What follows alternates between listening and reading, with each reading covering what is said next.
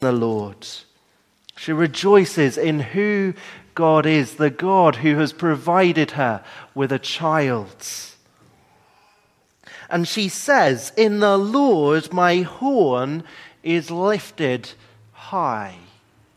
What on earth does Hannah mean by horn? Well, to help us, have a look at these pictures of these animals as a kind of cow, a deer, rhino, a goat. Wonder, can anyone, maybe younger people, spot what do each of these animals have in common? Hopefully, you can see them.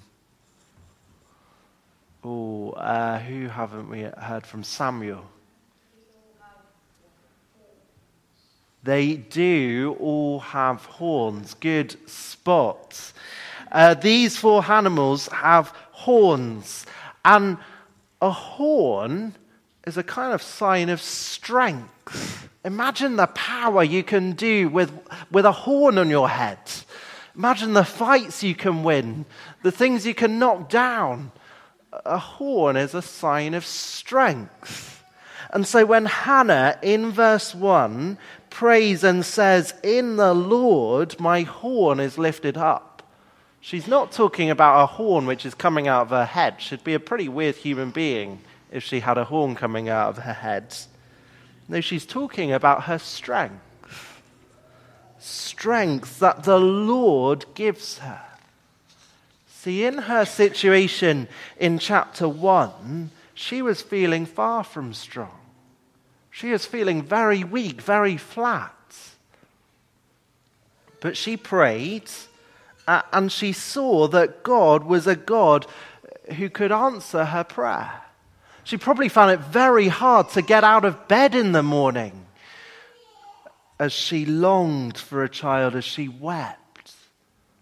But now she could get out of bed in the morning because God had changed her situation because God was working in Hannah. And so, her strength, she knows, comes from God. And so she can continue and say, My mouth boasts over my enemies, for I delight in your deliverance.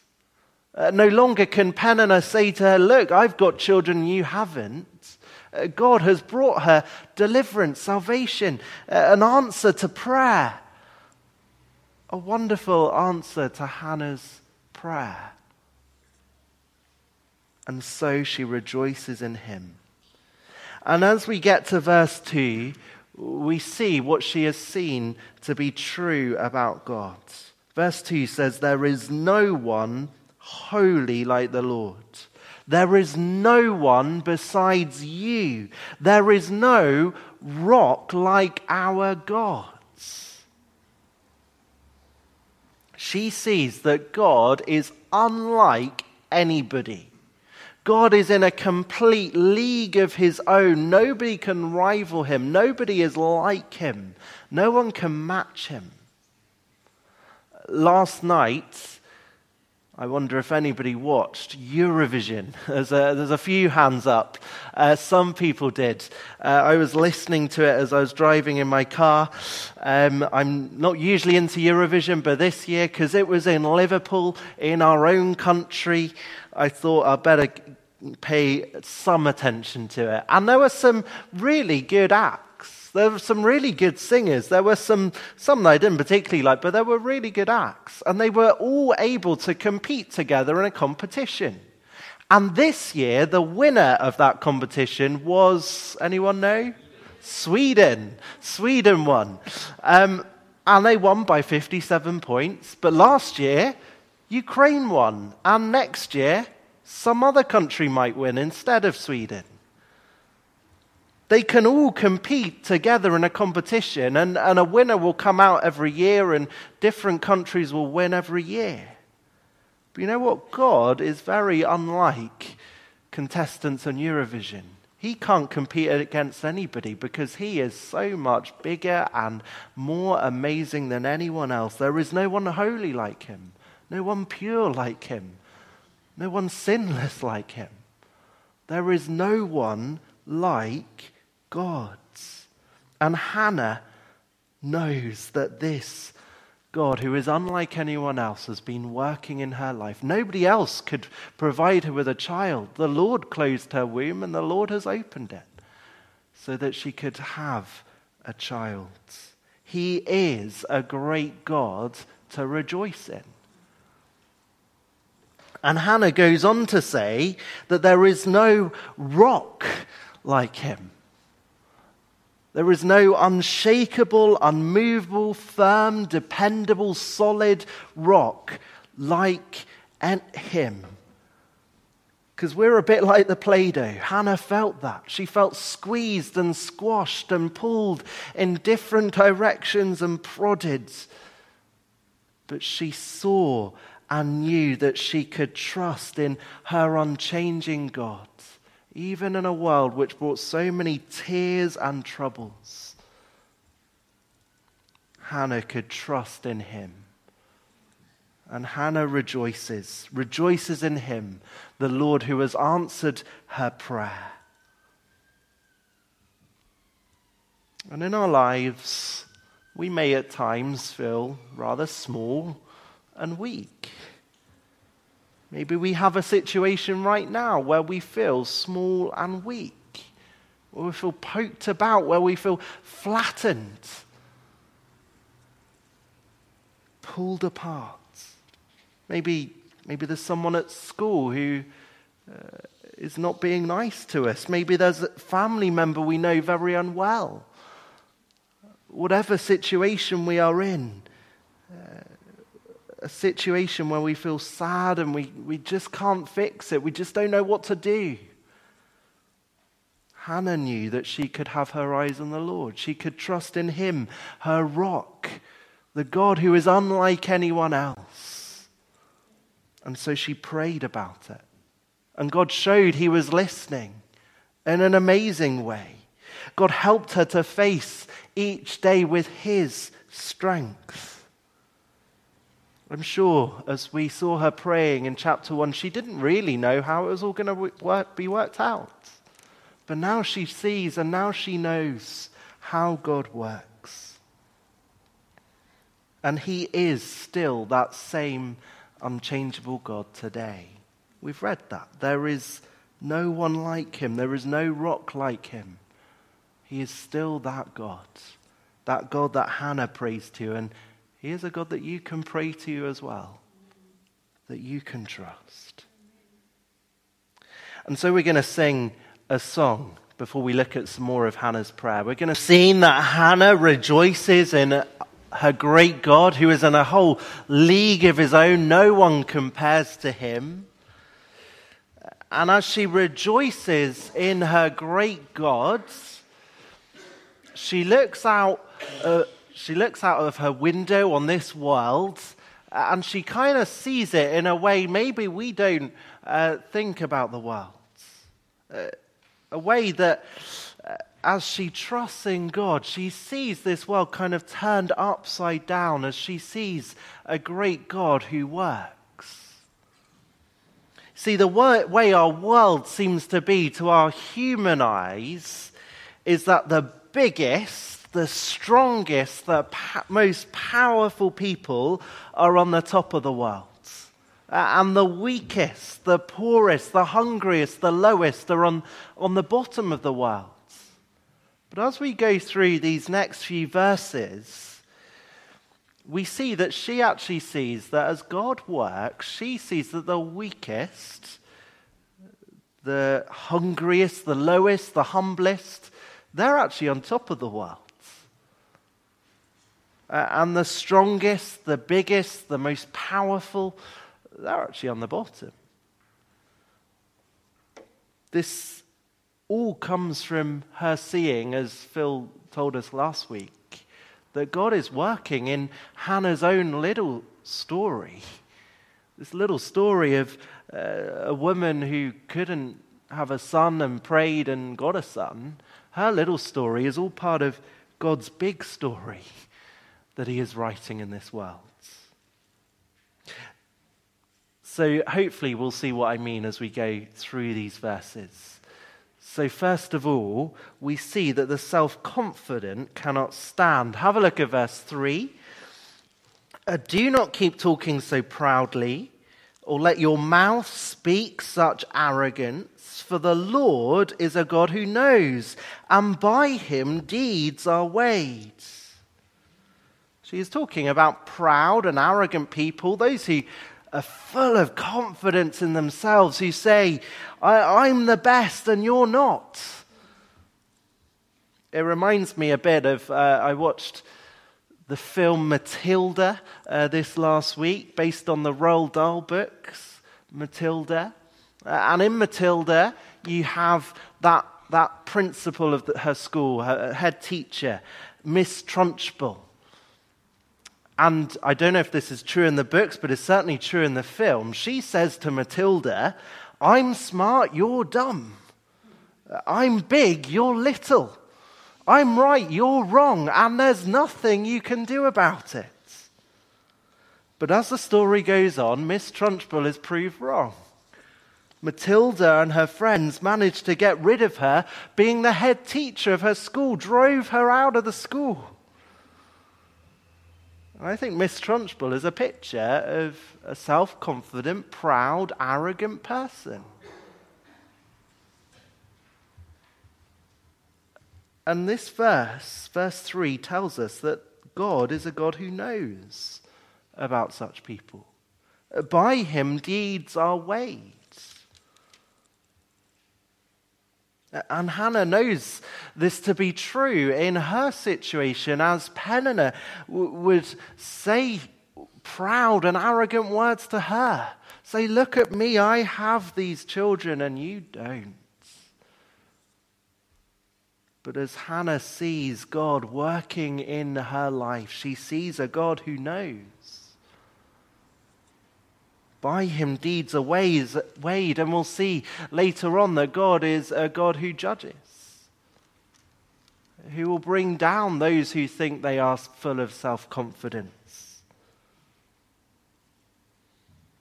Because really, their proud and arrogance is, is like lies before God.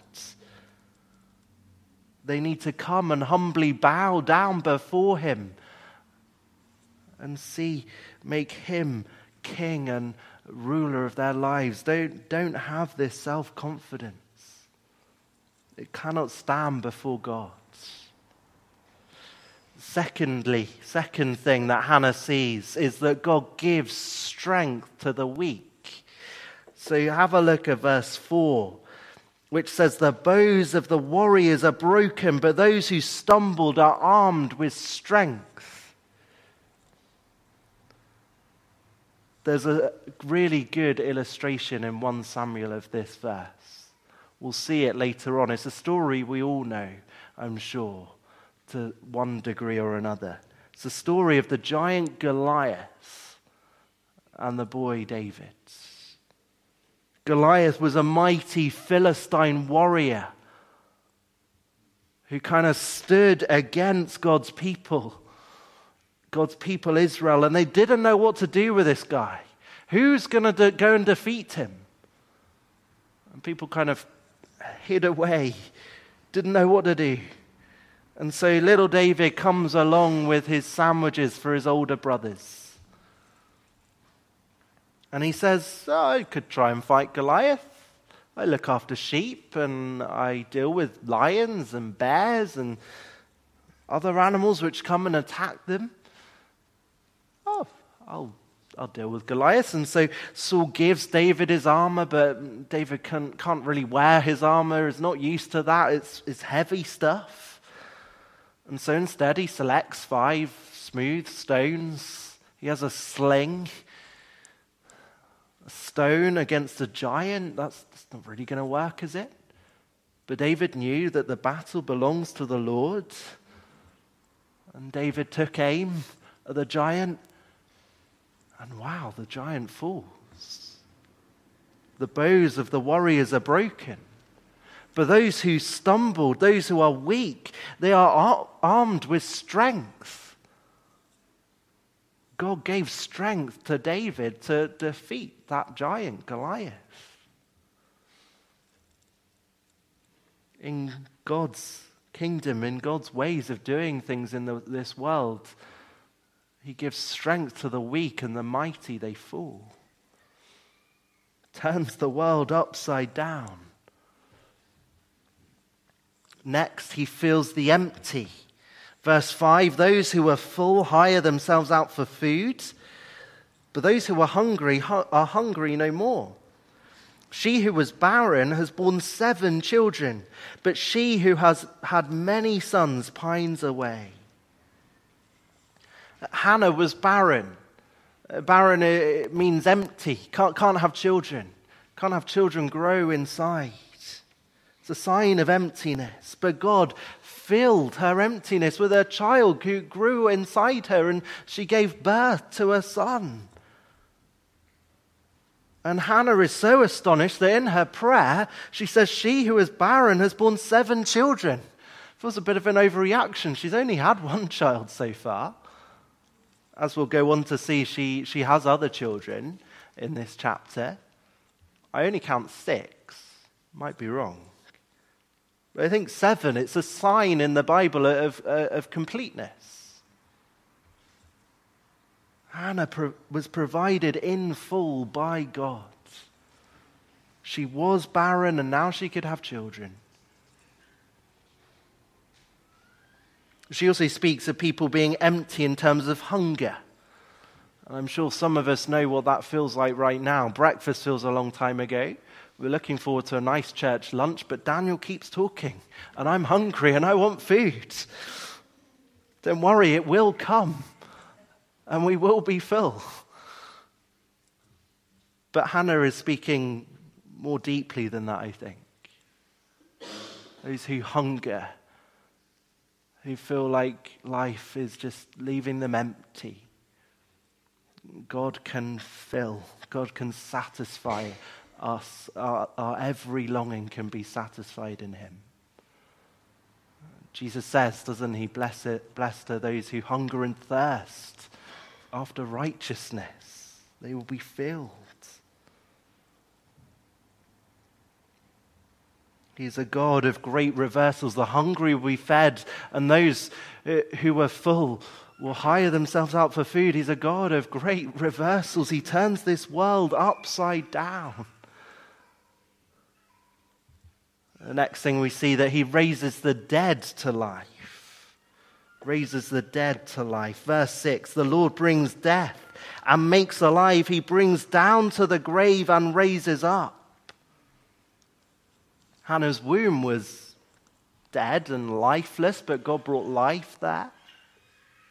This world was created out of nothing. Out of nothing, God brought life. God brought this world to be. He did that in Jesus, who died on the cross and was buried in a tomb. But he didn't stay dead, he rose again. And he does that for all who come to know him. The Bible uh, explains to us that we are all dead in our sins, but God makes us alive in Christ. He raises the dead. He brings death and makes alive. He brings down to the grave and raises up. He turns this world upside down. And the final thing Hannah shows us is that he raises the poor and needy to sit on thrones Verse 7 The Lord sends poverty and wealth. He humbles and he exalts. He raises the poor from the dust and lifts the needy from the ash heap. He seats them with princes and makes them, inherit a throne of honor. He humbles the lowest, uh, the, the lowest, the humblest, uh, the poor, the needy. They're raised up uh, and they can sit on thrones in God's kingdom. That's the way God works. It was amazing last week. Hopefully, we haven't forgotten the coronation too quickly. Uh, seeing King Charles kneeling down in just a very simple white thing, clothing, to be anointed uh, with oil. and at that moment, screens were put round him. It was a very private uh, moment, but he knelt down. It was recognizing that he was a servant, that he is before God, he is just a human being, just a human king who will reign for a very short time, really. Human. Nothing compared to God. God who raises the poor and needy to sit on thrones. It's not just those who look powerful and rich in this world that reign. No, because as we recognize uh, that we are sinful, as we recognize that, that God, the great King, can give us life, He can raise us up to sit, seat us in the heavenly realms with Christ. It, we'll see that through uh, 1 Samuel. We'll see that uh, Saul becomes a king. He's a, a very tall, a head above the rest, a very handsome man. He looks like a king. But when he dies, David says, How the mighty have fallen.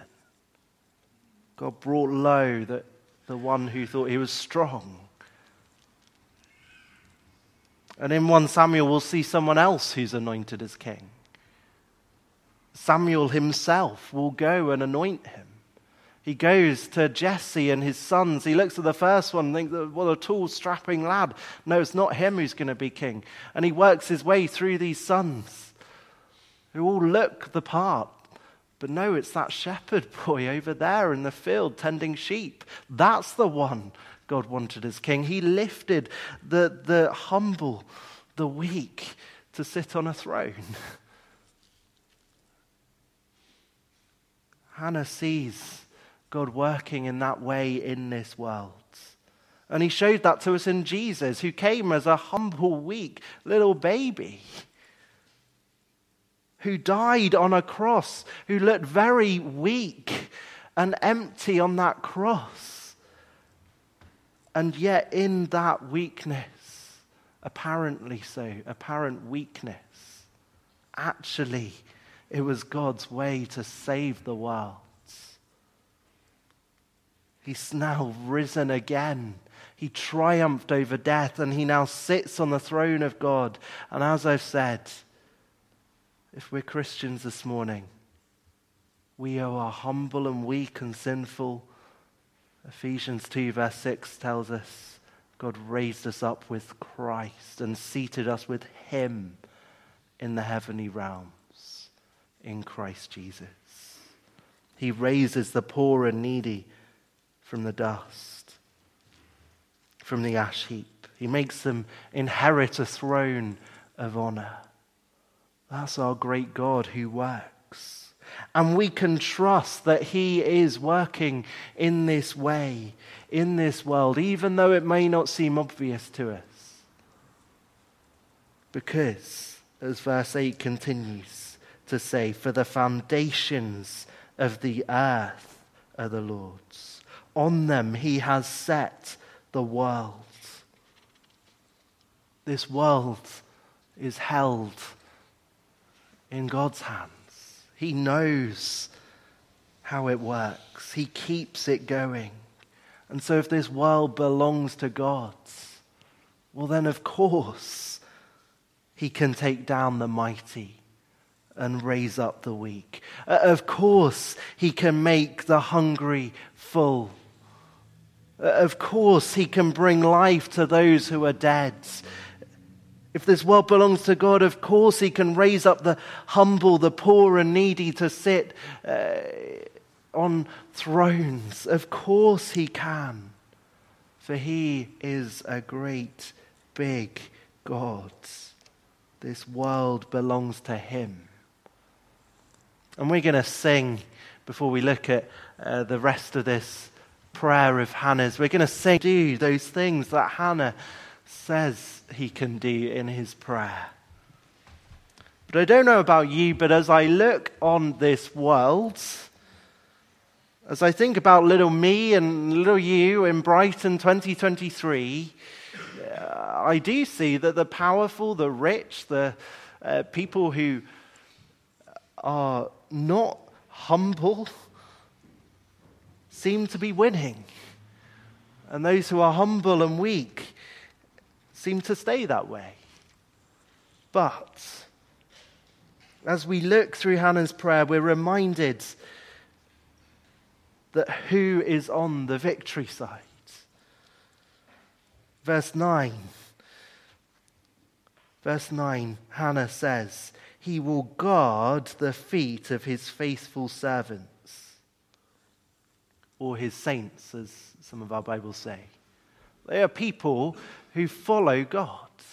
People like me and like many of us in this room who uh, have recognized that we we sin and we, we need God to forgive us. We need to live with Him as our King. It tells us, Hannah tells us, that He will guard our feet, He will keep us as we walk through this world, this world where it seems like the mighty, the big, the strong the most powerful are winning. And the wicked, well, it tells us, as Hannah continues her prayer, the wicked will be silenced in the place of darkness. It is not by strength that one prevails. Those who oppose the Lord will be broken. Those who think they are mighty those who think they are strong, those who think they stand before God because of all that they have and all that they do, they cannot. It is not by our own strength that one prevails. It's by the strength that the Lord gives to us, gave to Hannah, gives to us. Life isn't a competition to see who uh, can get the best house, the best cards, the most football cards, the most Lego. Uh, life is about living humbly with God as our Savior and our King.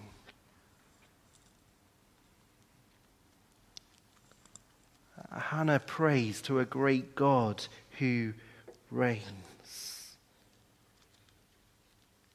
And he's going to show that he is this great God who reigns.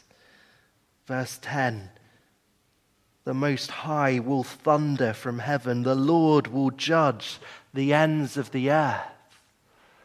Hannah looks forward in her prayer to a time when God will bring this world to an end, where those who are mighty, those who think they are mighty and strong, who don't think they know, need God, will indeed fall as God judges the ends of the earth. But those who are His will be kept safe in Him. And then Hannah concludes her prayer by saying, He will give strength to his king and exalt the horn of his anointed. Which is all very well Hannah praying that, but right now, where Hannah is, where Hannah is praying, there is no king. There were certainly indications that there might be a king uh, who, will, who will be among God's people, but at the moment, there is none. How can Hannah pray he will give strength to his king and exalt the horn of his anointed? Well, Hannah looks forward by faith and with the knowledge that God only has and chooses to give Hannah here, really, to the time when kings would come. And she probably didn't really know that her little boy that she gave birth to, that she longed for, would go and anoint some kings. There's Saul, there's David. Uh, and both kings were uh, used by God in different ways. Both kings were given strength from the Lord, just like Hannah was given strength from the Lord. But both kings uh, failed in different ways. Both kings died. Who do we look to as king? Where is the king that Hannah talks about? Why, the Bible shows us another king, doesn't it? A king born uh, to a girl who also couldn't have a baby, a girl who was not married, who suddenly saw an angel appear before her, who told her that she would have a child. And you are to call him the name Jesus. A king who would be born in the royal kingly line of David, that king that Samuel will anoint. A king who does even mightier things. In this king, in this king, we find our hope and our help. In this king, we are seated with him in heaven. In this king, we have life if we trust in him as our Savior. See, this world, it may have many situations and people who will seek to pull us apart in different directions. Life may seem to prod us and poke us. We may feel flat, like Hannah felt flat. But as Hannah helps to remind us this morning, we have a God who is in control, a God who reigns over all things a God who holds this world in his hand, a God who is like this rock, who is firm, unmovable, unchangeable, dependable, faithful. It is not Rishi Sunak's world. It is not King Charles's world. It, it is not Joe Biden's world. This world belongs to God. And He reigns. And it is him that Hannah trusts. It is him that Hannah rejoices in. And it's him that we can trust and rejoice in together too. And we're going to Uh, express our trust in God as we sing our final song.